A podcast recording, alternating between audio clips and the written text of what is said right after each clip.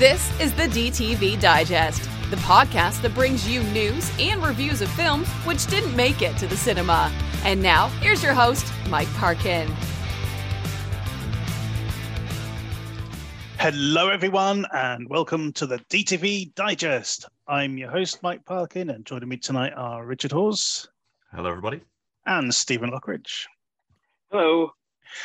This is our first show of the year, and we've got a humdinger for you. We're going to kick off with Wolf Manor. Then we have Rob Zombie's The Munsters. A little film called Exploited. It's going to be followed by The Mummy Resurrection, the latest film from Steve Lawson. Then we got a film called The Minute You Wake Up Dead, which starts with a very recognizable voice over the narration. And then we have Hellblazers. Our DTV throwback, no, it is not. Our short shot is Ghostbleed, the bio-horror. And then our DTV throwback is Eye of the Tiger, starring Gary Busey and Yaphet Kotto. So without further ado, let's crack on.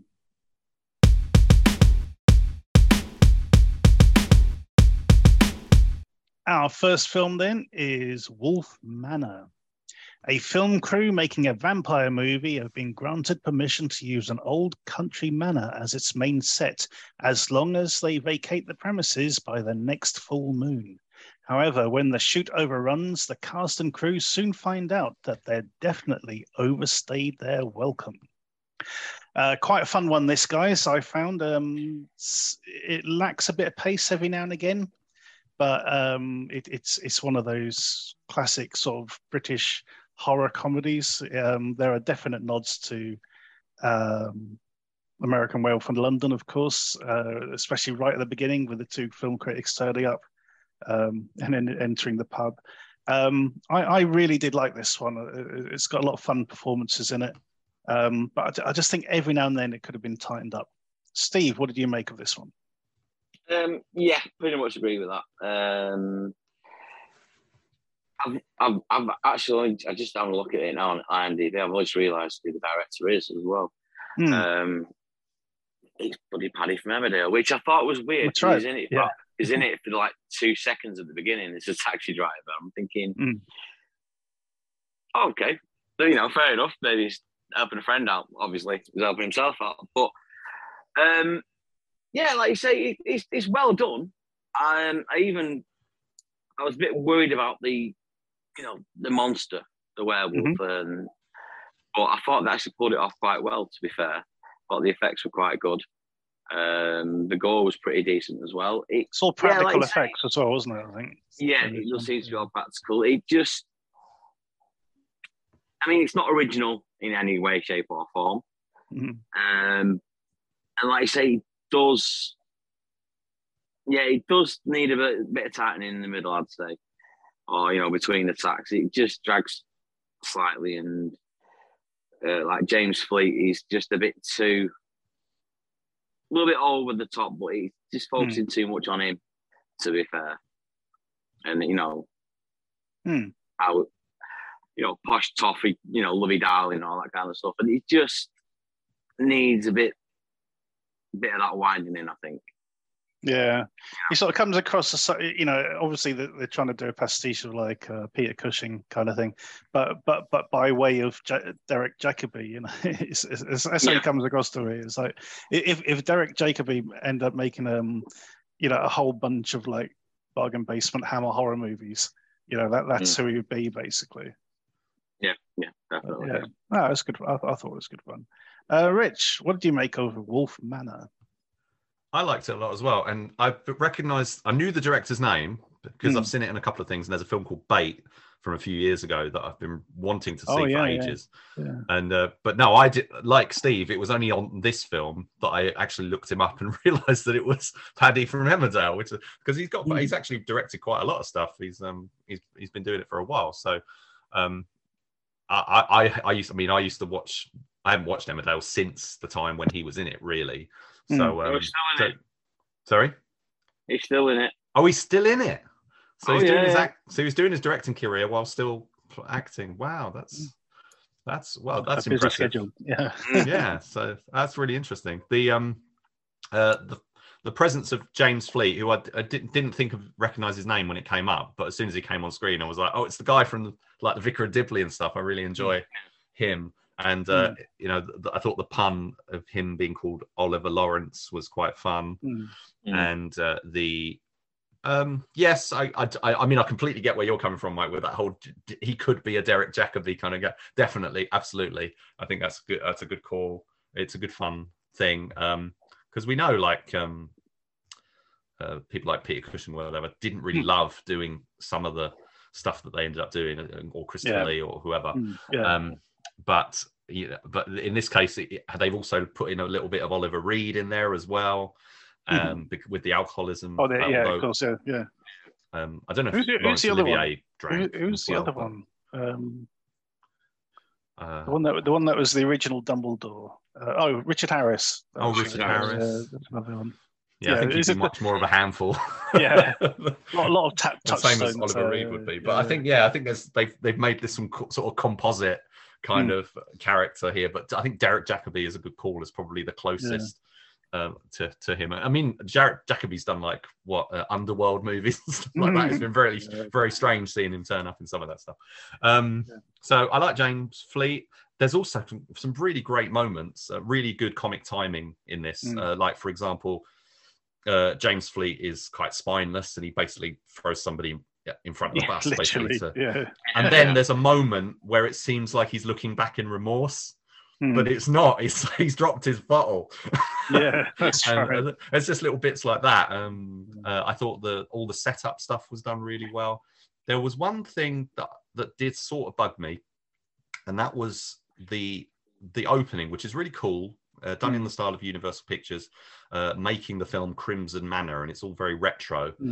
And I didn't quite understand that, because the film they're making and the way they act about the film they're making, they've got no pride or sort of ambition with it at all. So it's not like I can't imagine they would be trying to make a retro movie. They would just be cranking it out as quick as possible, kind of thing. So I didn't know if that was just sort of a novelty thing, or was this the latest in a series that they would doing or something. I thought it was well executed. I just didn't think it quite fit with where it went with the producers and everything, and what they were doing, and the director and stuff.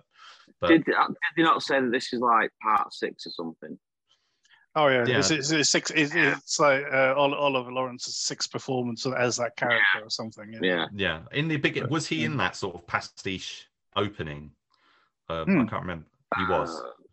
I think so. Yeah. Okay, I can't remember, but but anyway, I thought it was really nice. It was a really nice opening, anyway. And if I missed something there, I'm not. That's my fault. I also thought that the final shot, it gets to an interesting place because it lingers quite a while and something happens. But when it first happens, I'm like, come on, this shot's taking ages. You know, we didn't really need. You know, sort of, it drags out a bit. This is only an 80-minute movie. The film actually, its first end point is at 71 minutes. Did you keep watching? Of course. You did. Yeah. Because that's really interesting, that whole sequence. It's really good. It's basically a short film. Yeah, that's exactly. Added on. It's a completely different bit, but it's like a backstory thing. That part's got Rula. Yeah, the owner of the manor and how he became who he is, sort of thing. Yeah, basically. Yeah. Which I thought was... Sorry? You missed that one. I missed that bit. Well, what was interesting for me about that bit is I don't really know. I know Rula Lenska's name, but I don't know much about her. And she was speaking Polish, and I was like, "Oh, that's interesting." And she sounded very fluent. So then I look her up, and I realise her parents are Polish. She is actually Polish. She was born in the UK and stuff, born and raised in the UK, but her parents are actually Polish aristocracy, and that. So that was quite interesting. She's actually. Got a lot going on at the moment. About the week before this, she had another horror movie called, I think, The Winter Witch came out. Oh, yeah. And she's also touring, the best a stage version of the Best Exotic Marigold Hotel. So she's got a lot going on. It was nice to, it's always nice to see these, iconic sort of actors from soap operas and whatever, of the past sort of turning up in these kind of movies and stuff. So I thought the rest of the cast was really good, but say James Fleet, you know, steals the movie, but I thought everyone else was really good as well. I liked it a lot. I thought all the references were quite fun. I would say it's comical, but not a comedy so much. It's definitely, you'd classify it as a horror comedy, but the emphasis is not on most of the comedy. I think the horror stuff works really well. Yeah. I agree with what you were saying earlier, Mike, about the prosthetics, you know, and the costume and everything. I thought that was all very well handled. Definitely a real pleasant surprise, this one. Mm-hmm. And on that note, Steve, how are you going to score it? I'll give it a 6. All right. I'll give it a 7. And Rich? I think I'm going to say a 7. High 7. All right. 2 7s and a 6 for Wolf Manor. Go check it out. Our next film is The Munsters. Director Rob Zombie reimagines the origins of the Munsters family and what brought them to California. Steve, over to you. Dog shit. I'm sorry, what? That's absolute dog shit. I'm sorry. I don't know what he was thinking. I mean, to be fair, right, watching it, it actually looked quite good. Yeah, I thought the sets were really good, and I liked the colour palettes and everything. Mm-hmm. And that's it. That is it. The script is terrible. I can't believe Rob Zombie's actually put his name to it. The acting is awful. No one comes out of this with anything, any pride or dignity at all, to be fair. They're all woeful. I mean, the one that got me was, is it Richard Brake? Yeah. Now, normally, I saw him last week in Barbarian, you know, and he's not in it for long, but he's really good. In this, he's so over the top, it's untrue. It's dreadful. Absolutely dreadful. I mean, there's no plot as such. And the thing that really got me about it as well is all like the pop culture aspects of it. You know, like the punchlines about certain people and things like that. It's so rooted in like the 60s and 70s. I don't really know who he's made this for. It's not for kids, but I wouldn't say it's really for adults. No, I totally agree. It's just a weird mishmash. Now, I struggled with this one. I did actually sort of fall asleep at one point watching this. I did twice. And I did sort of put it on again earlier today to try and finish it off. Can one of you answer this question? Does the film actually use the original soundtrack at any point? The original music from the TV series? Right at the end. They do, don't they? Yeah, they do a black and white bit fair enough. Bit just before the credits roll. Yeah, when they break through the door and stuff, yeah. Fair enough. So they did, you know, there is that at least. Because other than that, you know, the original sitcom, this was a family, an actual family. So Herman and Lily were married. You know, the grandpa vampire. They had a son who was the Wolfman, Eddie Munster. They had a niece, Marilyn, who's like normal human. Nowhere to be seen in this, from what I can tell. No, yeah, that's another thing. It's because it's gone the prequel route. That's why. Yeah, but it's like what he did with Halloween, though. You know what I mean? It's like, oh, we need to set up why they're in America. We need to set up why they're living on Mockingbird Lane. You know what I mean? It's just, I don't know. It's like he's got this thing that he's got to answer every single question or something. This, the acting in this was dreadful. The performance, some of the performances, that zombie thing at the beginning Yeah. I could not believe, you know, how did that get? How was he not screaming cut? Yeah. At any point, you know, is he not so? Oh, it's just the worst. I've got a premonition here, Steve. Go on. I think Richard secretly likes this. He has been a bit quiet, hasn't he? He's been very quiet so far. Rich, what did you make of Rob Zombie's The Munsters? Well, I'm not going to say that I liked it particularly, but I am going to come to its defence to a degree. Something interesting. Well, I think what I respect about it is that he's gone all in. You know, he has made the film that he wanted to make. He's taken this source and he's said, I want to make The Munsters how I would like to reimagine it. And he's gone for the whole hog. I mean, it's interesting to see, this is a direct-to-video production made by Universal 1440. Yeah. So it was never intended for the cinema. But Rob Zombie came on board as writer-director from the start, knowing that. He's working with a more limited budget. And he's, you know, I think, you know, he's gone. And what I find interesting is, you know, he's known for such really grim stuff, mostly. Mm-hmm. And he's gone the complete other end. He's really, I mean, he's kept his neon campiness and he's sort of amped that up. He's really gone for he's always had that sort of in his music, the neon camp aesthetic, and he's put that here sort of front and center, and he's sidelined all the grim and nasty Texas Chainsaw kind of knockoff Devil's Rejects, you know, vulgarity sort of stuff, of Devil's Rejects, to make what is the closest thing to is basically a family-friendly Rob Zombie movie, which I don't think there have been any others. He did an animated film called The Haunted World of El Superbisto, but that was for adults as well. Mm.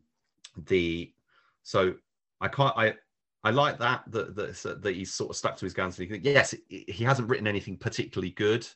I do like some of the jokes and some of the references, like in the background details and stuff. Like he's put these sort of more adult jokes in the sort of background and stuff. Like there's like a strip club, so there's live dead girls, and there's Grandpa Munster's sort of reading Play Ghoul magazine and stuff, which is sort of cheesy stuff. We've seen variations on that in other things, but he's really obviously very fond of that the show and the particular sort of era that it comes from, and he wanted to sort of work with that, I guess. But I also think the sort of exaggerated sort of, because obviously it was a black and white show and here it's a vibrant neon production, that made it feel more like pantomime.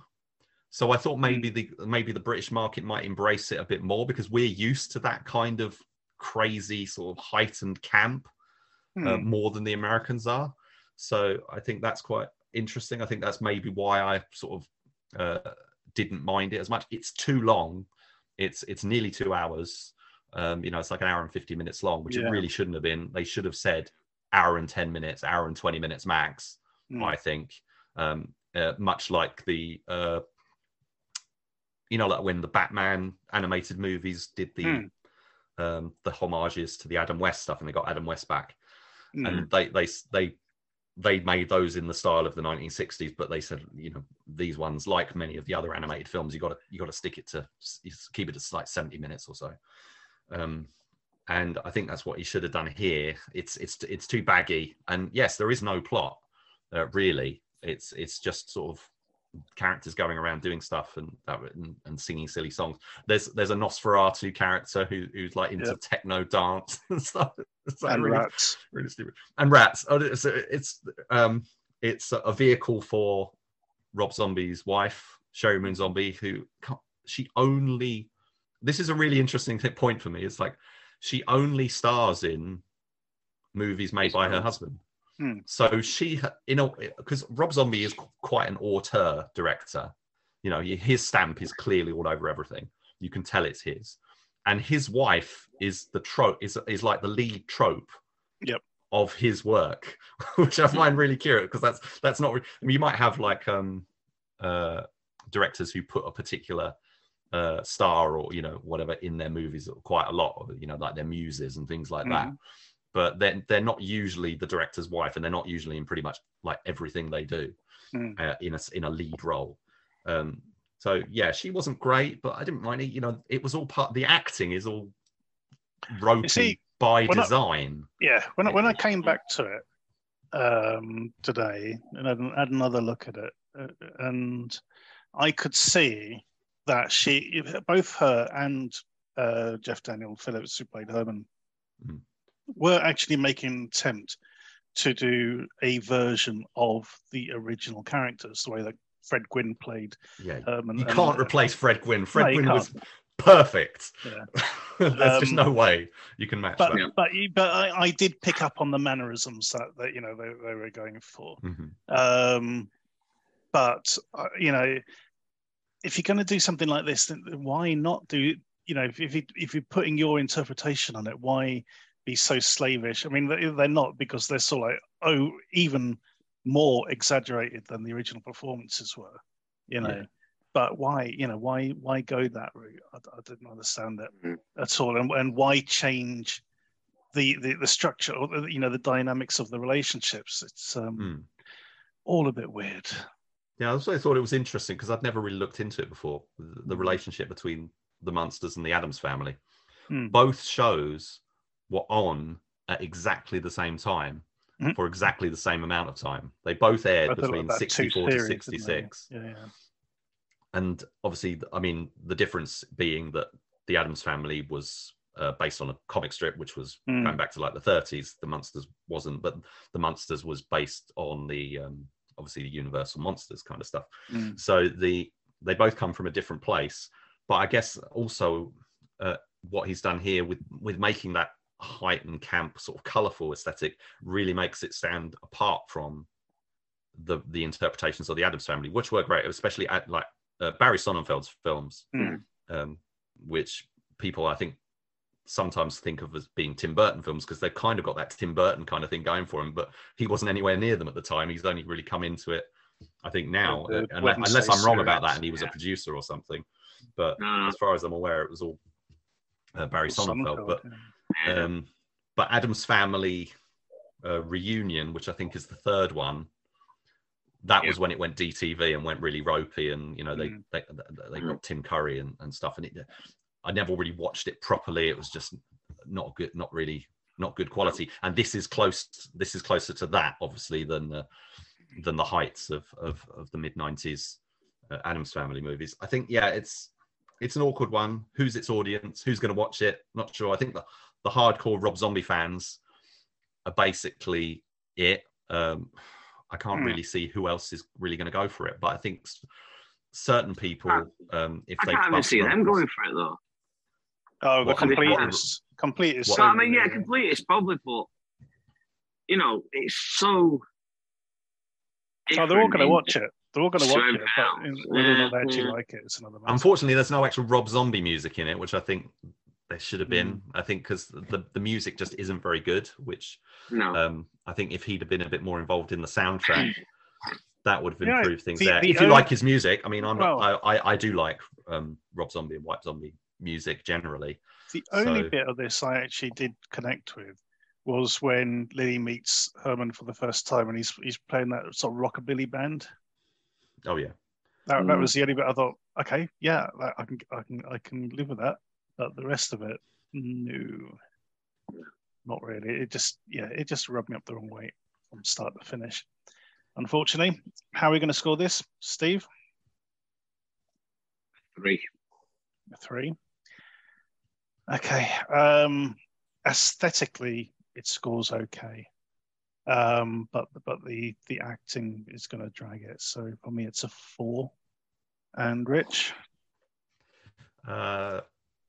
I'm gonna give. I like the fact that it went all in. I think there is some merit there.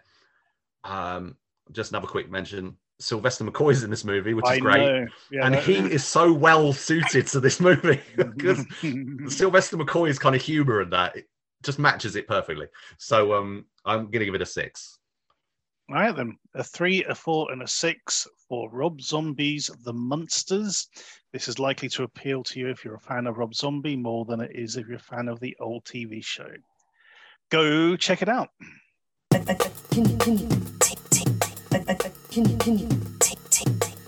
Our next review is Exploited. Freshman Jeremy unwittingly picks up a flash drive which belonged to a student who previously stayed in his dorm room. On it, he discovers a dark secret which threatens his and his friends' lives. This took a while for me to sort of really get a handle on, Steve. The way it starts is pretty full on. So, you know, just to let our listeners know, there's quite a bit of male full frontal nudity in this film. Mm-hmm. Quite a lot of sex, but not just sort of male-female, but also a bit of male-male as well, which is an interesting spin, I have to say. But overall, I quite enjoyed this, I have to say. It reminded me of a couple of films. It's kind of like a cross between Riverdale and Scream, but without the serial killer. You know, It's a gay version of Riverdale almost for me, this one. What did you make of it? Yeah, I mean, I've not seen Riverdale, so I can't give that comparison. Oh, Riverdale's lost. It was like Scream without Ghostface to me. That's the vibe I was getting. Now, do you remember when we watched a while ago? I can't remember. It was like a frat house type slasher killer thing that was going on, you know, kind of like that, in a way. Oh. Yeah, I remember that one. It was, what was that called? Was it The Initiation or something? Or something like that. Yeah. It was like a swimmer who got murdered or something. Other people around him. Yeah. Look, I mean, it was okay. It's just a bit. It's very far-fetched, I thought, to be fair. And again, it's one of them where you can see the twist coming a mile off, and you know who the main protagonist is going to be. You know, that's absolutely no surprise. So it kind of gives away the actual, you know, stops the tension building. You know exactly where it's going to go. With it is. I mean, what it's like for me is building an IKEA wardrobe or something. So some bit of furniture from IKEA, and you got the instructions, and you got all the parts, and you build it, and then there's one part left over, and that is the killer. Basically, it's like, well, we tidied everything up, and it's like, well, no, because I've still got, you know, there's this obvious bit which is sticking out like a sore thumb, and it's so obvious which bit doesn't, you know, belong. But there you go. That's unfortunately, it's a bit obvious. But Well, apart from that, I mean, it's well shot. I mean, again, quite a shock to find out who's directed it. Mm-hmm. How's that? It's called John Abrams. He was in Scary Movie. All right. The first one. He's done quite a lot of acting and stuff. But I didn't realise it was it. I just found out now. Right. But yeah, it's pretty decent. I mean, you know, nothing special, but not terrible. Yeah, I mean, I was impressed with how far it was willing to go with the sort of sexual aspects, you know, and the sort of sexuality of our protagonist, or one of our protagonists for sure. Puts an interesting spin on things. The film, you know, it really kicks into gear when they all end up in that house. Yeah. At the end, you know, and it is sort of, you know, it's quite late in the day by that point, but what happens there, I was like really impressed with it, in a sort of sick way. I thought that was okay, you know, gone for it. There's some very funny bits. Like, you know, when he's watching all these sort of video clips of this guy Caleb, who used to be in the room before him, and there's this sort of mystery as to what happened to him, the mystery sort of surrounding what's going on with his roommate, as well, and sort of various girls. It's interesting. It is a sort of like a bit of a sort of soap drama in a college dorm, basically. It's a little bit more heightened than that, but yeah. It's only really when it gets to that house at the end where the stakes are raised considerably, and then it tries to be clever and go, ha ha, we're pulling the rug from beneath you, and you go, well, no, because I already stepped off that rug because I knew it was loose. At the end of it, I knew it. Yeah. But I certainly didn't mind watching it. I thought it was a lot of fun. Decent protagonists going on. The stakes not particularly, too high, but heightened enough. And then when things really kick off at the end, it really picks up.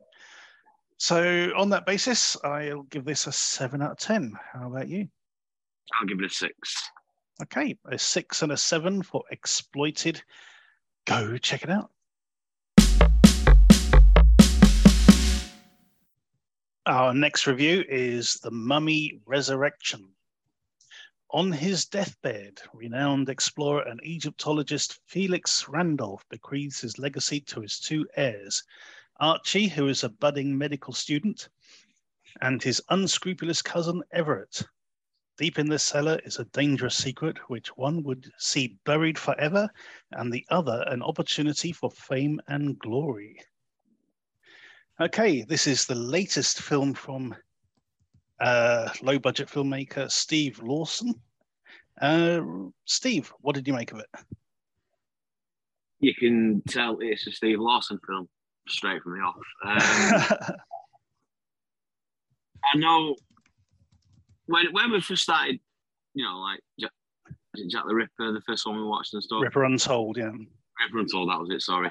And, I enjoyed that one. And a couple of others I've not enjoyed. This is better than the last couple, I'd say. Mm. But someone needs to give him a budget, so he can just get out of one room in his films and just spread his wings a bit. Because I think he's got the ideas, and I think he's got the talent. And I think what's holding him back in the minute is... his money. Yeah, it really is. I mean... to be fair with this one, I thought the idea of what the curse actually was, if you know what I mean, I thought that worked really well. And even the resurrection, how they resurrected the mummy, shall we say, even that as well, I thought was really well done. The ideas behind it were great. I just really wish he could just spread his wings a bit more, because they're even shot really, really well. They're just so restricted in budget that it's getting a bit same, It's literally like 2 rooms and that's it. People talking and there's nothing else much there really. But I did enjoy this more than, say, like Jekyll and Hyde or the Fourth Musketeer, Interesting. Yeah, I agree. I mean, it is one of the better ones. It's more engaging. There's even a little bit of special effects towards the end. There's definitely some good ideas. The acting's really good in this one. But I do agree. It's like, you got 2 rooms going on. More or less, which you want to see a bit more, but I did enjoy this one. I thought it was pretty compelling story wise. The dynamics between the characters was really good, very interesting. I like the character of Sykes, for example. And I was beginning to wonder if it was meant to be Bill Sykes from what's the film I'm thinking of? Oliver Twist. I thought maybe that was that. I did like that little bit at the end when you find out who the construction company is that's been hired. I thought that was all really well done. And as you say, the whole thing with the transfusion and trying to bring the mummy back, all really good stuff. So I certainly enjoyed this more than say you know, the Three Musketeers or the Four Musketeers, whatever it's called. I did like the Jekyll and Hyde one, I must admit. But yeah, this is sort of, you know, somewhere between Jekyll and Hyde and Ripper Untold for me. Mm. How about you, Rich? I'm very fond of this particular period in Steve Lawson's career. I like this series of films that he started making, particularly the horror ones. I didn't so much get on with Fourth Musketeer. I didn't think that could work around the limitations as well. Mm. But I do like, you know, the formula that he's got now, the visual style and the actors that he's getting to work with. You know, they're not big names, but they're interesting, compelling performers. I think especially the older ones. Yeah, seasoned. Yeah, the seasoned professionals. You know, I would say that in this case, you know, in the case of all of them. So what we've got here is he's got a particular way of working around his budgets, and he's come up with this formula that is much more, which is much closer. Instead of being trying to be like all the other horror movies and stuff that are out there at the moment, he's deliberately trying to do something in an old-fashioned style. So he's making a kind of movie that doesn't exist anymore, which I think makes it stand out. It's horror. You know, in the 1930s they didn't have big, big monsters and stuff very much. A lot of them couldn't afford too much, so it was much more about the characters and the sort of atmosphere of it all. And I think this is even. I don't think this is Hammer. I think this is like more like Universal, some sort of period around that. That period after, after they've made the big ones like, Dracula and all the rest of it. It's like the next bit where they're going like, oh yeah, this is Dracula's daughter, or this is the werewolf in London. Something. I think that's a fair comparison. Yeah, and I like that. I think it's really working. I think he, because you go back to Steve Lawson's movies like they used to be. He was doing all sorts of stuff, still with the same limitations, but yeah, dinosaurs running around in places and so, all sorts of stuff like that, and he's done some gangster films and all things like that, but these are quite classy, quite mature films. Him and his creative studios team know what they're doing. They find a location that he writes the scripts and whatever, they churn them out, and I like them. I think they're charming. The other thing I wanted to mention was so the mummy stuff. I think as Steve has already said, I think they introduce some interesting ideas to get around some of the budget limitation stuff and to vary it up a bit, because there comes a point in the story where you think, where can it go now? Because it feels like it's already been wrapped up, but they do sort of take it into sort of a next bit. I do like the stuff with the characters and the relationships that are established. I don't think there's much more to say about that. The music, because that's another thing about Lawson's movies. I don't think he has a composer. He uses like source library music, and he puts it together that way. And some of that's really obvious, because you think that this music is too grand. I don't think you could have afforded the orchestra and stuff. So you can kind of tell where they've sort of added those bits in, or that's how it seemed to me. I will say that. But overall it works. And I do like, I'm looking for, because he's done another Ripper one. I'm interested to see if that's related in any way to the one that he did before, or whether it's gone in a completely different direction. But I've enjoyed a lot of these. I still haven't seen his Van Helsing one, which was the one that started all this. That's right. I was just going to ask if anyone actually watched it. Yeah. No, I have. It was one we didn't. I think we saw the trailer and we got a quote on the cover of the DVD of the trailer, but we still never got to see the movie. Never actually got to see the film. Yeah. So I will try and see that at some point, because I do like it. We go back to the start of when we started doing this show. One of the first films we did was a Steve Lawson. I think it was Essex Heist. Oh yeah. And I've always been really interested in the directions that he's taken. So we've sort of seen him come along and do this. And there's some other stuff out there that he's done, like Saltwater, which is like a crocodile movie. I'm interested in because that's probably quite different. But I do want to see him do other stuff, and I would like to see him get big budgets. I think he's done. He did a couple of films with Jonathan Softcott, which I think he did have a bit more money, but I haven't seen those yet, so I can't say how those ones compared. But I think he's doing what he, you know, he's making the films he wants to make, and that, a bit like Rob Zombie, really. He's kind of got his sort of writer-director sort of aspirations, and working within particular confines that he's in, he's got something that's working for him. But I'll be interested, I will be interested to see what the next phase is, you know, of his career and of Creative Studios, and what they end up doing, because they've done all sorts, and this is like just one start part of the journey. And I think there's going to be a natural end point for this. There can't be that many more, because these are all sourced based on, you know, classic sources, and, you know, you know, the classic novels and stuff. I think there's a few more that they could touch on, but I think they must be winding up now, I think. So I think we're going to have to see a new direction.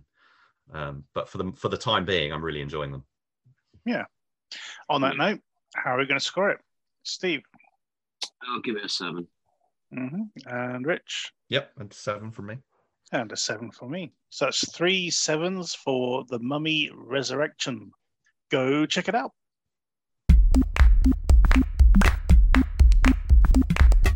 Our next review is The Minute You Wake Up Dead. Russ Potter is a small-town stockbroker who is hounded by local investors after he gave them bad advice. The only person who still warms to him is his neighbour Delane, but when a tragedy occurs, Russ believes someone is gunning for him. This kicks off with my favourite trope of DTV, guys. Mm-hmm. The in media res. The in media res. Another incredibly pointless in media res. I just want to know, that's the only bit of this film I saw was the in media res. Unfortunately, I didn't have time to go beyond that, but I knew that you were gonna love that bit. Well, we have that, and then we get, you know, probably one of the most recognizable voices in Hollywood. And I was like, really? Because I didn't know anything about this film going into it. And we get Morgan Freeman giving the voiceover. It takes a while before he actually turns up in the film. But our main character is this guy, Russ, who's a stockbroker. He'd given advice to a lot of the town folk, who admittedly, you know, the town had been riding his coattails for this sort of advice for a while, from the sounds of it, and been making money off the back of his recommendations, you know, who to invest in. But there was a particular merger going through with two companies, and he told them all to. Well, he didn't tell them to, but he suggested that if they invested in it, you know, the share price would go up when the merger went through. And at the last minute, the merger was cancelled, and loads of people have lost lots of money in this town. So he's not the most favourite person knocking about. Yep. But then, you know, his neighbour's father gets murdered, and he believes that it was a case of mistaken identity. You know, the fact that he lives right next door in a very similar house, and he thinks that maybe somebody who lost a lot of money is gunning for him. So he turns to the sheriff, played by Morgan Freeman, for a bit of assistance.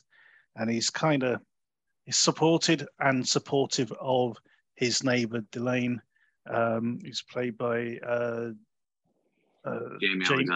Jamie Alexander from the series Blind Spot. I don't know if you ever saw any of that. Very good series. So yeah, was she the lead? Yeah, she was one of the two leads. The one tattoo. Yeah, that's it. That's it. And the other guy is because I saw Cole Hauser at the beginning. Mm-hmm. Is he the investment guy? He is. Yes. Yeah.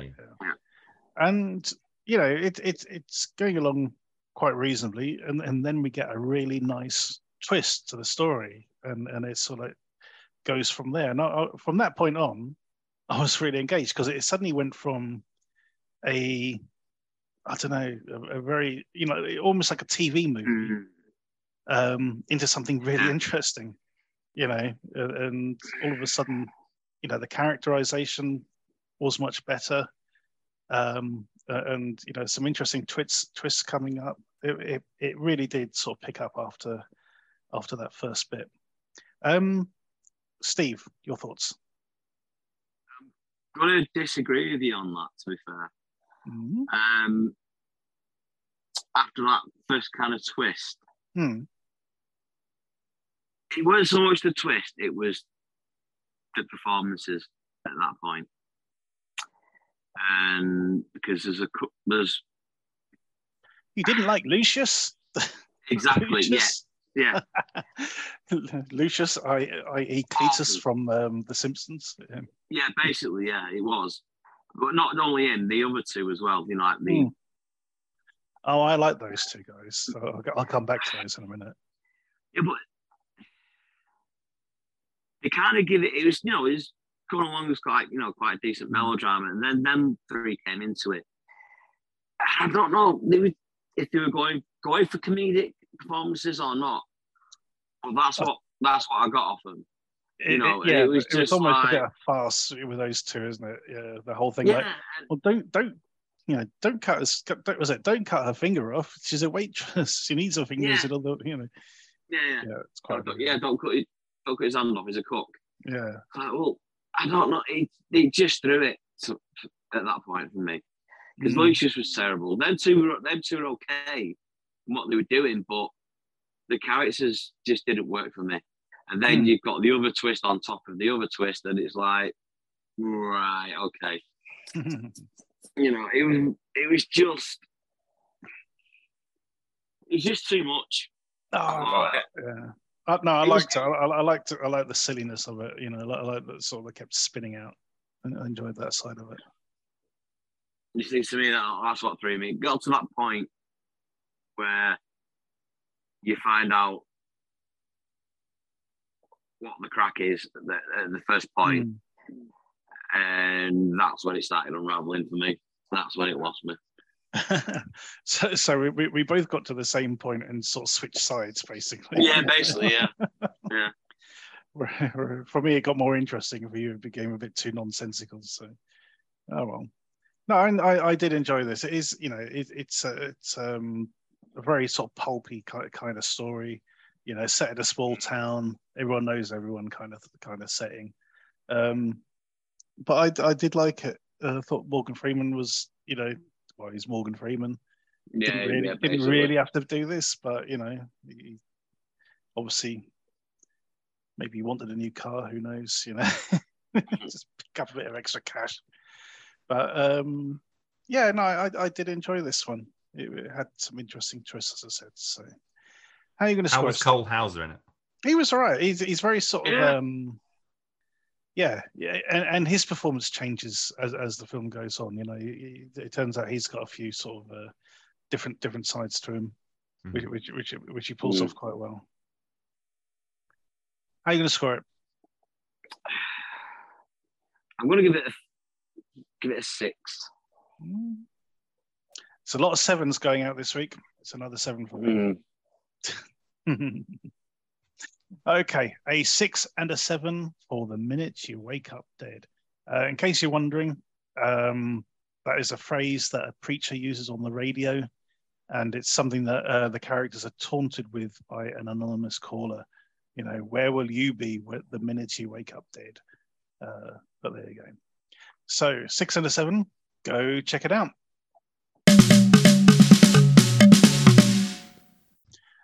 Our next review is Hellblazers.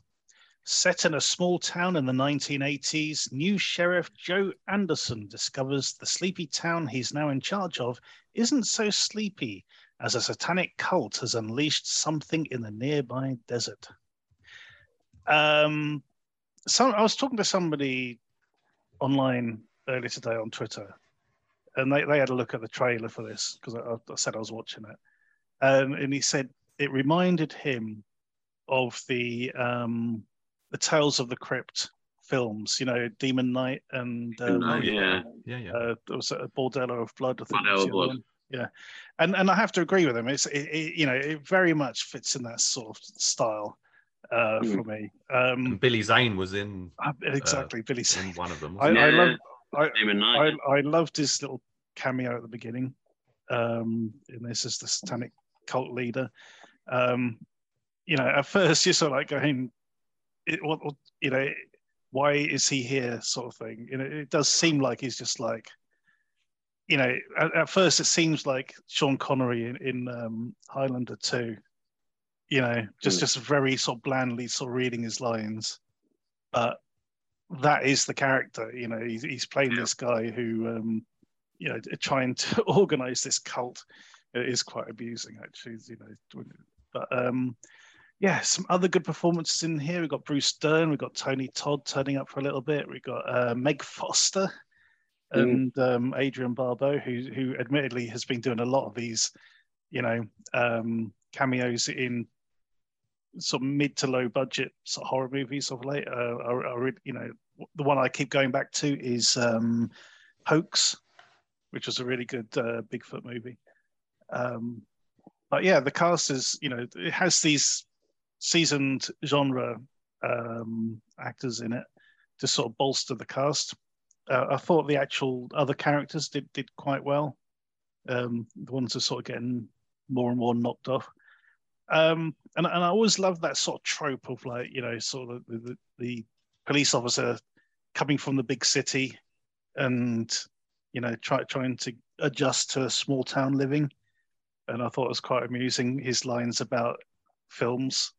And he's trying to explain Cujo to these two guys, and it's like, nope, never heard of that one. You know, who's Michael Myers? But yeah, no, it's good fun. Yeah, I really had a good time with this film. Steve? Yep, I enjoyed it. Starts off, like you say, you give it like, because Billy Zane phoning it in, but no, that's, you know, how it should be. And I was quite surprised that it was set in the 80s, to be fair. I didn't realise that until... I didn't at first, until you realised there's no mobile phones or anything. Yeah, you know. Yeah. It's all done that way. But kind of reminded me of Tremors, you know. People going from building to building trying to escape. But the only thing that got me is how many are in this cult, because there's about 25,000 bodies at the end, you know. Well, it reminded me of another film that came out a couple of years ago called The Void. And I had a similar thing of these cult members sort of turning up and sort of trying to hem everyone into one place. Is that the one in the hospital? Yeah, that's it. Yeah. I saw the trailer. I didn't watch it. But yeah, no, I thought the performance was good. It's all practically done. There's no CGI that I could tell, which is always a bit of a bonus. And it was, rip-roaring Friday night, get a beer in, get a pizza in. Type of movie. Yeah. The only thing, I mean, I'll let Rich speak in a minute, but I mean, I love Bruce Dern in this specifically. I thought his scene was great. I thought that was really well done. Rich, what do you make of Hellblazers? I think it starts off promisingly, but it didn't turn into the film I thought it was going to, and then I think it just sort of lost its way for me. I think the beginning I thought was really funny. It's got this with Billy Zane and stuff, and he conjures the demon, and then the demon's like trying to, you know, do his or the monster or whatever it is sort of about to go about its business, and he's like, "Oh no, if you could just hang on a second." He's like, I just want to finish saying what I'm going to say. So I thought that there's some sort of, I don't know, there was some quirky stuff that he was doing with the character. He's doing like the incantations, and all his followers are like, we don't know the words, are just mumbling along. I think it would have been nice. I figured out pretty much that he was not going to be in it very much, but I would have liked to have seen a bit more. The opening credits, I didn't like the style of the opening credits that. I totally agree. And I wonder if that was meant to be like a throwback. So that's, you know, sort of... I don't know, but once that opening scene kicks in, and the film is shot really nicely. It looks really good. They have got some really great, you know, somewhat, as you mentioned. I mean, Bruce Dern is the best, and he's in it a lot more than you'd expect. I thought he was just going to be a one scene and done. But he's not. He's got like four scenes, and he's properly, you know, he's playing the character properly. Typical Bruce Dern kind of character, curmudgeonly. And unfortunately for me, when his scenes are over, it loses most of what was interesting about the movie. I thought the sort of lead, the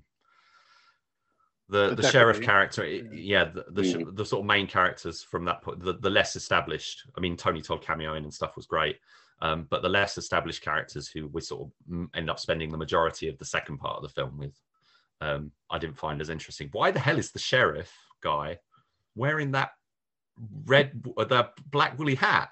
I was wondering that. It just sort of seemed really weird. They never address it. No, they don't. And I was wondering if it's like hiding a scar. You know, maybe he got shot in the head when he was in New York, and that's why he's, you know, come here for the quiet life. You know, maybe there's a sort of backstory by Hitch. Yeah. You know, but it's an odd hat to wear, isn't it? I mean, it's in in the desert. Yeah, definitely. Yeah, so, it just seems really strange. Maybe it's like just something he wore when he was in New York, and you know, just got used to it. You know. Yeah, I thought there was some good. The stuff with the cult members and you know them sort of turning up and you know being quite formidable, I thought was really interesting because you think it's just going to be a monster movie, and the actual monster part is really kind of sidelined. There's not a lot of monster. Yeah. There is a couple of really gruesome bits. But a lot, that was another thing. There was an inconsistency with the tone, the violence and stuff. Tone as well, because as I say, it starts out, it's got this sort of, it's almost spoofy sort of comedy stuff with like the Billy Zane and that. And then it's not actually that funny. It's not really a comedy from after. There's some comicalness, but it feels like the opening of the movie was like a different, you know, like Billy Zane was in a different movie. Yeah. To what the rest of it was, but the monster stuff is kind of sidelined, and it's all about these cult members, which is actually a bit more novel, a bit more interesting, I think. Some interesting stuff happening there, but I found an inconsistency with some of the action and violence. So, for example, there's a scene. It's the scene where Tony Todd sort of comes in and to save the day. One of the characters. She's like stabs at one of them with a shovel, and you know the sound effects are there, but there's no fake blood splatter or you know whether you know real or CGI. There's no evidence, you know, kind of thing. It's all done with the action. But you can see there's nothing on the weapon or anything, and there's just a few bits like that. But then there's another couple of things. Sound effects without gun muzzle flashes or anything, and. Yeah. But there are other scenes where they do full-on prosthetics and stuff.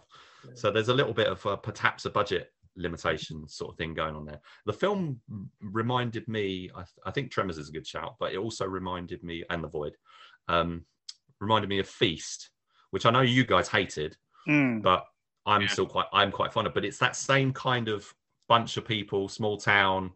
I mean, in this case, they go to different buildings and stuff, but you've got this same sort of under siege, you know, there's some iconic sort of characters and stuff there. And in my case, I prefer Feast. I think this one just didn't quite have it. I think if it had a bit more, maybe, I don't know if it's the budget or something, but there's just a little bit missing that would have made it, for me, really good, because I think there's a lot of potential here. There was a lot of potential, and I really wanted to like it. I just found the second half a bit of a slog to sort of get through. I wasn't particularly engaged. I love that Adrian Barbeau sticks around. Her character is essentially a nod to I think it's The Fog. Because she's a DJ. And you know Tony Todd is great, obviously, being the cool tough guy that he is, and I think who else? I would say we've already mentioned Meg Foster. Meg Foster. Meg Foster doesn't really have anything to do. Not really. It's cool that she's there, but that it's all again. It's just kind of that sort of stunt casting thing of let's fill the support cast up, which I don't mind. It's not too bad. I don't mind. This was a to-be original in the US. But which Corrective Measures was before that? I think they're the two that I'm aware of. But this one is out on DVD over here. Yeah. Well, actually, it was due out on DVD. I'm not sure if it's getting a digital only release now because I can't actually find a listing for it now. I knew it was supposed to be coming out on DVD initially. Now, a couple of interesting things about this as well. I mean, I really did enjoy this, but I did feel the ending was a bit abrupt. You know, but did you stick around for the end credits? Well, I was going to say there aren't any end credits. There's just a well, screen. That's because we've got a screener where for some reason they haven't got an early screener. They haven't got the script credits on. But did you see the extra scenes? There is an extra scene that was quite interesting as well. It was another interesting twist. Well, and it's two extra scenes. Yes, so we got the bit with another bit with Billy Zane at the end, and then we get this sort of police interrogation bit at the end as well, which is quite doesn't really go anywhere. It doesn't really add anything. Not really. Kind of. You know, it could set up another. I just love the way it ends because it literally just ends like mid-sentence. Mid-sentence. Yeah. But whether that's again, it's a screener, so maybe there's some. Maybe they've sorted that out with maybe that'll be slightly different in the final release version. I'm not sure. But that very end scene to me was kind of a bit of a downer in a way. You know what I mean? Because it's like the police interrogation not being believed because they're all going to be pinned on her. You know what I mean? It just seemed a bit. I don't know. It was just. Well, I mean, they do say that. Oh, we you know, because everyone's dead, so all the bodies are there apart from the cultists, sort of thing. Yeah. You know, and so well, yeah, we do believe you, but you know, we believe something happened is what they phrase it as, I think. But I did enjoy that. How are we going to score it, Steve? I'll give it a 7. Mm-hmm. Yeah. No, I think this is a bit better. I enjoyed this probably more than a lot of the others that I've given 7 to. So I'm going to give this an 8. Rich? I'm going to give it a 6. I just want to mention the writer, writer and director. He's done loads of films, including A Reckoning, which we covered. He's also done a Bigfoot movie called Big Legend. Oh, I've seen that one. It's good. A Western called Badland. I think he's done a film with Randy Couture as well. Man Eater, the shark movie. He's got loads of stuff. So he's very good. So, you know, I said that I thought the film looked really good. And I think that's why, you know, we got an experienced director who knows how to make a movie. He's working with, you know, and he's done the sort of cult casting thing. Any Bullet Will Do was another one of his. I think Danny Trejo was in that one. It wasn't Danny Trejo. Bruce Davison, sorry. So he's a good director, so I think there was a lot of potential here. I'd say it just wasn't. I think it's worth seeing for Bruce Dern and, you know, some of the other actors for their roles, and I think if you enjoy monster movies, I think you'll get, you know, you'll find it quite fun as well, especially as it gets toward the end. So yeah, I feel bad because I was like, I really wanted to like it more than I ended up liking it. So that's sure. But in the end, that is a 6, a 7, and an 8 for Hellblazers. Go check it out.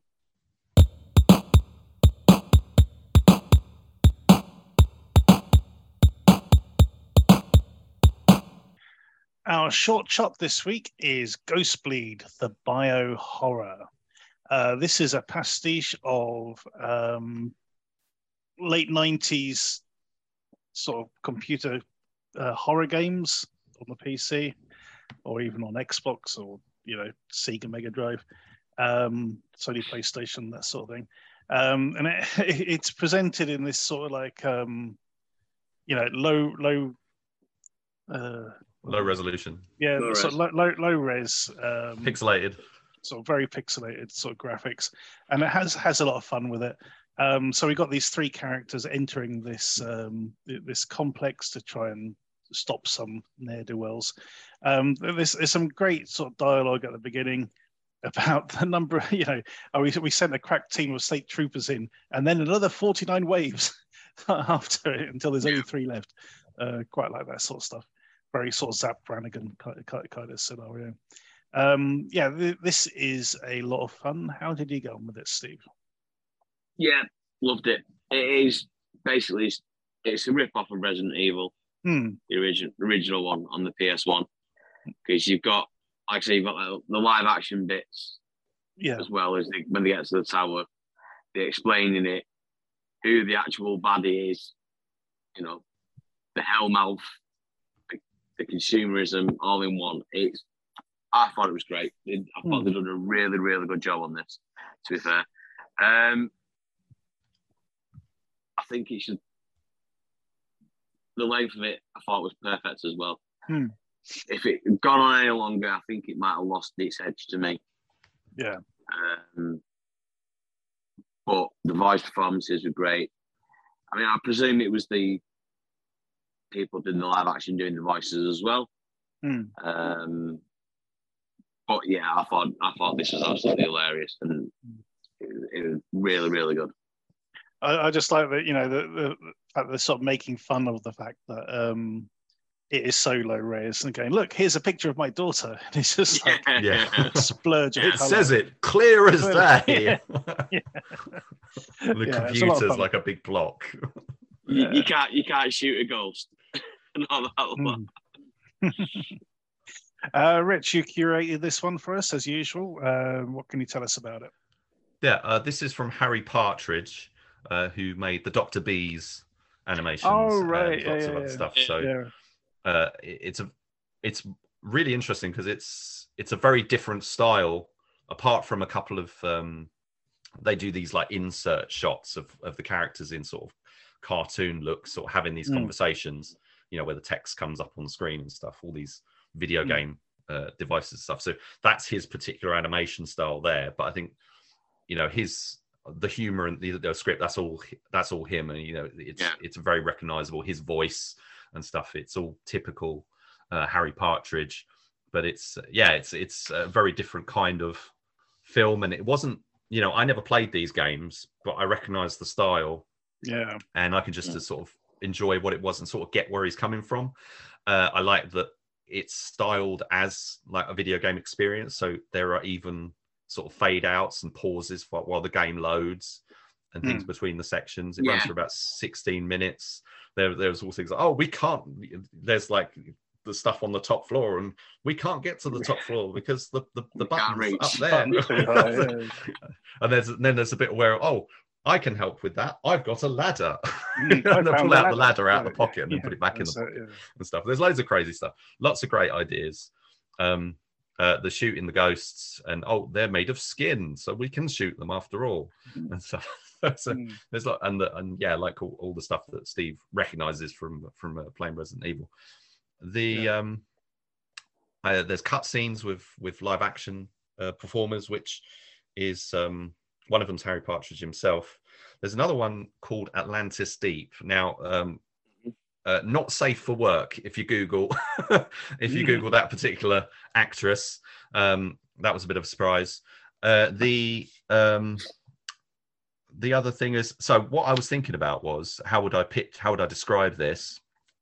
And it came to me a little bit earlier, was this is like if Garth Marenghi made a video game, it would be this. This is very in good companion piece to like Dark Place or the recent book that the Garth Marenghi Terratone book that came out last year.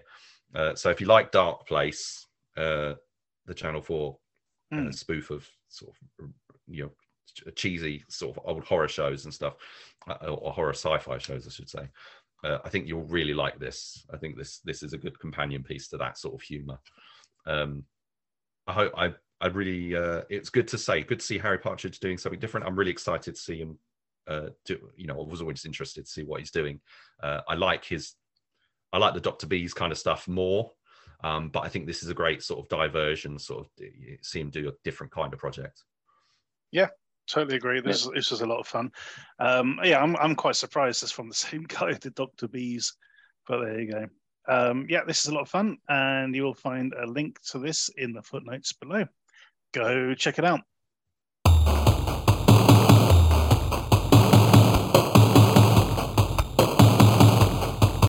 Our DTV throwback this week is Eye of the Tiger. Recently released from prison, ex-con Buck Matthews returns home to discover a motorbike gang is terrorizing his hometown. When did this come out? 1985? 1986 it was made. 86, yeah. I remember seeing the trailer for this way back, but never actually sort of got to see the film. There are definite sort of like overtones of Mad Max here, as well as sort of other sort of films of that ilk at the time. And it is very enjoyable. I really did like this. It's quite mean-spirited at times, but at the same time, it's almost the A-Team, but with death. You know, it's sort of somewhere between, you know, the TV series of the A-Team and Mad Max, basically. Is the way I but it is, and we've seen other films like this as well. There was that one about the woman turning up and she kicking ass all over the shop. The Stranger. Yeah, I think the whole motorcycle gang, small town, sort of Western kind of thing is quite a common theme from the from this particular period into the 90s. Absolutely. And motorcycle gangs in particular, you know, appeared, in a lot of stuff, Stone Cold or stuff like that. But yeah, this is really enjoyable. Actually, it's a really weird, it's an interesting sort of juxtaposition at the beginning, because he's getting released from prison, and then this other guy Jamie is also getting released from prison. It turns out they've been friends inside, and it's just the way they're both getting dressed. One's wearing a smart white suit and the other's got like jeans and a checkered shirt sort of thing, sort of very sort of workmanlike. Great performances all around in this one. I thought I really enjoyed it. Some good stunt work from the motorbike gang. A couple of nasty moments along the way, just sort of, up the ante a bit. And then we got people like Yaphet Kotto giving support as well. And you have to, I'm sure you guys were the same, that you were just imagining a big target on the guy's back. He's literally days away from retirement, guys. Come on. Yeah. It's half of his dialogue was telling us, he's days away from retirement. I'm just seeing out my retirement, then I'm getting out of here. I'm just fixing up my plane so I can retire in the Bahamas. I'm getting out of here. Yeah, all that stuff. It was good fun. Really enjoyed this. Yeah. How about you guys, Steve? It was exactly what you said in the tin, what I thought it was going to be, to be fair. Well, you say that. I was really surprised that the Survivor song played over the credits. Well, but this is the thing that got me as well, because it seemed like every, not the score, but every piece of music was also from a Rocky film. Because you had Eye of the Tiger at the beginning, and then Yaphet Kotto kept playing Living in America. Oh, yeah. By James Brown. Yeah, I knew it was it's actually called Gravity. It sounds, it's very similar to the Living in America track. But yeah, I was confused by that, because it kept playing, and I was like, "This is Living in America," but it's not going into the Living in America part. I was really confused. But I think they're two separate tracks that sort of overlap each other. I think, but probably chosen on purpose. Well, yeah, because that's what it just when it started, I was shocked that it was playing. I'm like, oh, okay, because to me it was what. Was it Rocky 3 it was first in? Yeah. I think, yeah. So I'm thinking it's for that, I don't know if they... That's what it's famous for, yeah. Yeah. I can fill in the blanks on that. Go on then. Okay, so interestingly, this was 1986, but Eye of the Tiger came out, it was written to be the Rocky 3 theme back in 82. So 4 years have passed. So this was a big hit, but quite a few years have passed, which is, I'm not sure why they waited that long, but basically the soundtrack was a Scotty Brothers record, and this was a film made by the Scotty Brothers. So Scotty Brothers were branching out from music into movies, basically clearly decided to make a film adapted from a song in their catalogue, and include other songs like the James Brown one in there as well. So the sort of the adjacency to the Rocky stuff is interesting, because they've clearly chosen they've chosen a song that was written for a Rocky film, which is strange enough. But then they've included another song that's you know, automatically brings to mind Rocky IV, which was, you know, just also like a year or two. Well, I think it was about the same time, around the same time as this. I think Rocky IV, wasn't it? Or was it 84? Not 100% on the year. No, a bit later. Rocky IV, 84, 85. But anyway, so yeah, this was, and I don't think they produced many. I think it was actually one of the Scotty brothers mainly was the sort of driving force, main producer. But yeah, this is, it's kind of like in the 80s, there were lots of movies being made to sort of cash in on songs, like Girls Just Want to Have Fun and stuff like that. And this is just kind of an odd example of that happening. So yeah, they've taken this up. The UK one, I think it was the UK cover, they actually used the tagline, "The Story of a Man and His Will to Survive," on it. And yeah, they do play the song at 3 points, I think. It plays on the opening credits, closing credits, and once or twice in the middle somewhere. In the middle. The end, yeah. And then you've got the James Brown stuff in there as well. So, but for the rest of it, it's not like you say, it's not Rocky like at all. It is more of a Walking Tall, but in sort of an 80s style. I think the A-Team reference is definitely valid. I mean, that's how it's so 80s. I mean, there is these kind of Stephen J. Cannell sort of elements to it. You know, it's just slightly more violent, you know, the biker gang. I mean, Knight Rider went up against a biker gang. They all did it back in the day. But here, this, you go back to say that stuff about the opening scene, which is a weird scene. You know, the guy's adjusting himself and all that sort of stuff in close up. And all that stuff about setting up that other guy pretty much goes nowhere, except for the fact that he rings him up and you think he's going to call in like an army or something. And he gets sent a truck. And it's like, that was all that setup stuff was to establish that this was a sort of a fairly dodgy guy with some money and he's going to send him this truck. And then you get glimpses of the truck. There's like foreshadowing of what's going to happen with the truck. Cause you look at it, there's like a firing sort of, thing from a plane or something. Joystick, yeah. And I'm like, ooh, I'm getting excited because I've never seen this film before, and they sort of tease that, and then you're like, when's it going to kick in? And then it all goes like it's a Dodge Ram truck, but based on a James Bond car. So it's like James Bond's Aston Martin, but as a really American truck, and it's like firing missiles and stuff at the end, which is crazy. And then I think that was almost to bring it back to Rocky and Stallone, I wonder if this was an influence on Tango and Cash, because it's basically the same ending with the sort of souped up truck. I mean, there's a much cooler one in that movie, but same kind of thing happens. So I'll let you guys talk about other aspects of the film before I say any more. Mike, did you enjoy it? I really did. Yeah. I did like the bit with the garrote wire across the street. Yeah, that's quite nasty. I think that's what you're saying about the sort of meanness of the film at times. That was pretty. Because it does go a bit Death Wish, basically, as well. Yes, certainly. I think there's a lot of influences at play. Yeah, definitely. No, I just really enjoyed it overall. It worked really well. I like the fact that the biker gang. Yeah.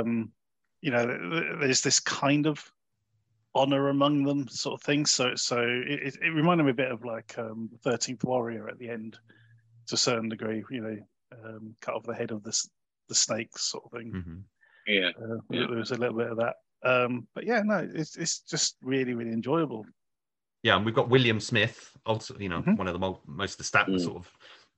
Typical 80s tough guy characters in there as who also did the A-Team as well, and he's really good. I wasn't expecting to see him with a shaved head. He's got kind of a thing where he's just got the hair at the back, which is quite an interesting look, but he's still got his moustache. He reminded me of Vernon Wells.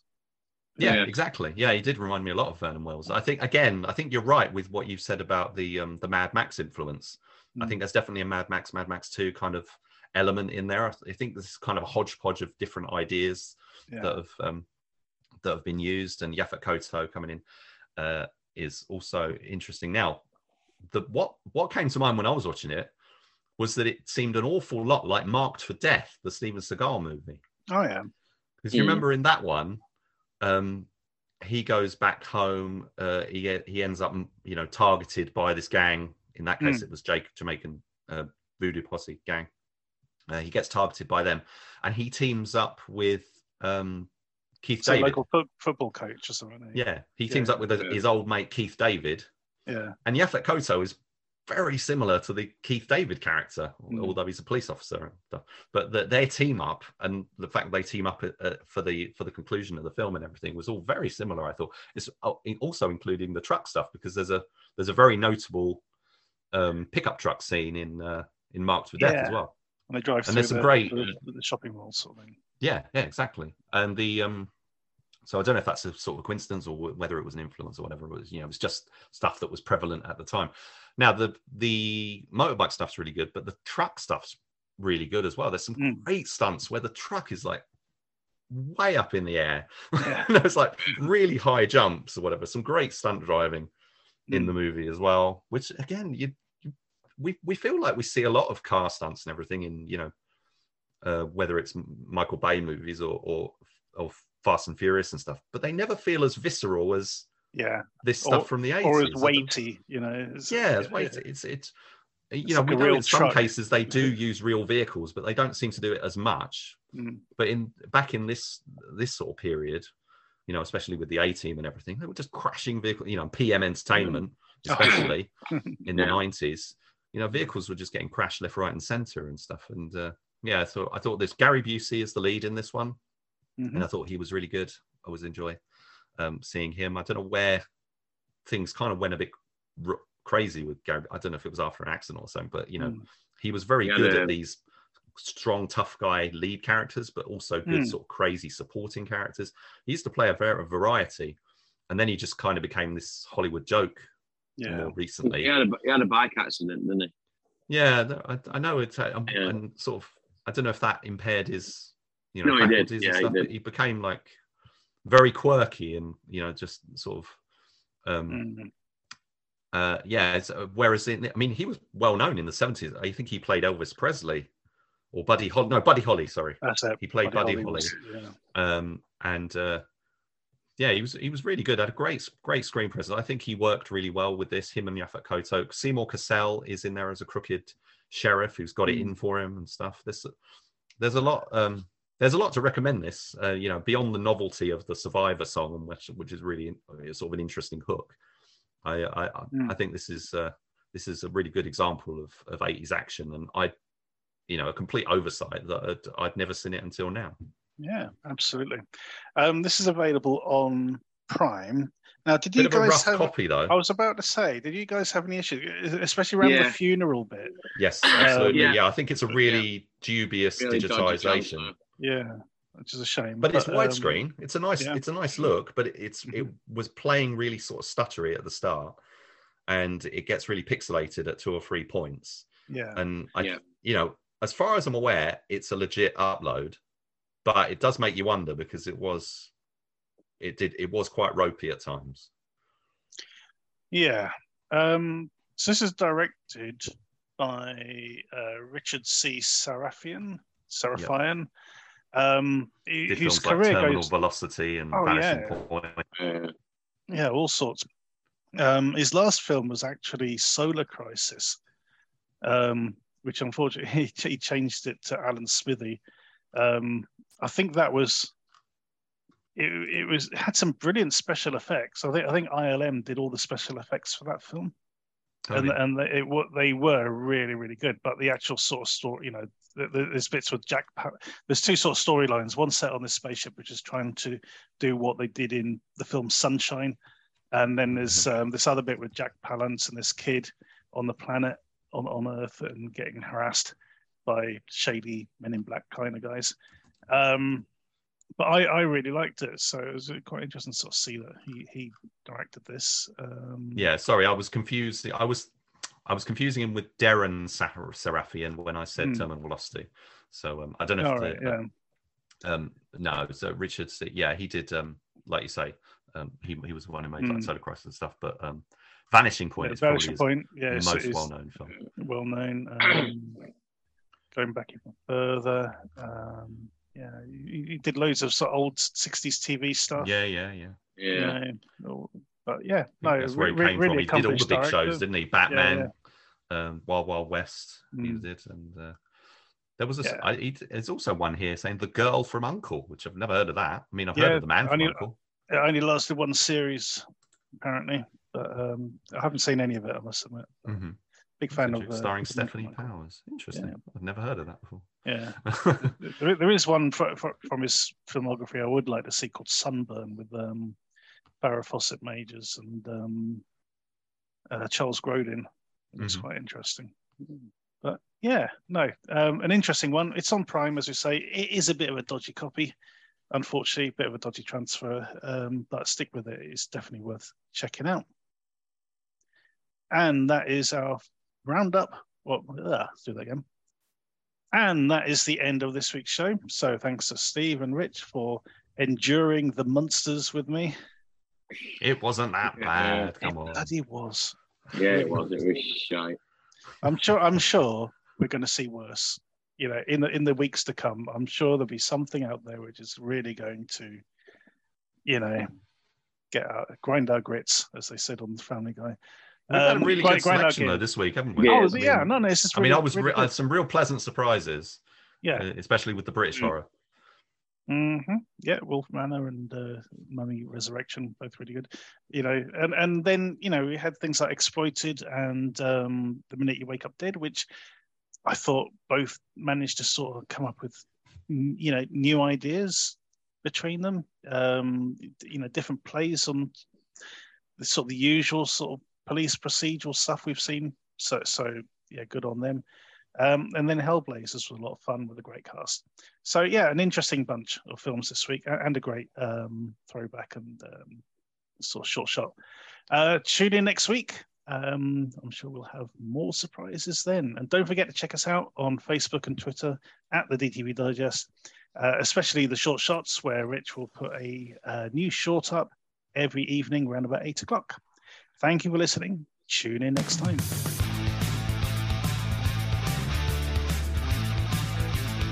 Thank you for listening to the DTV Digest. Let us know your thoughts in the comments and tune in again next time.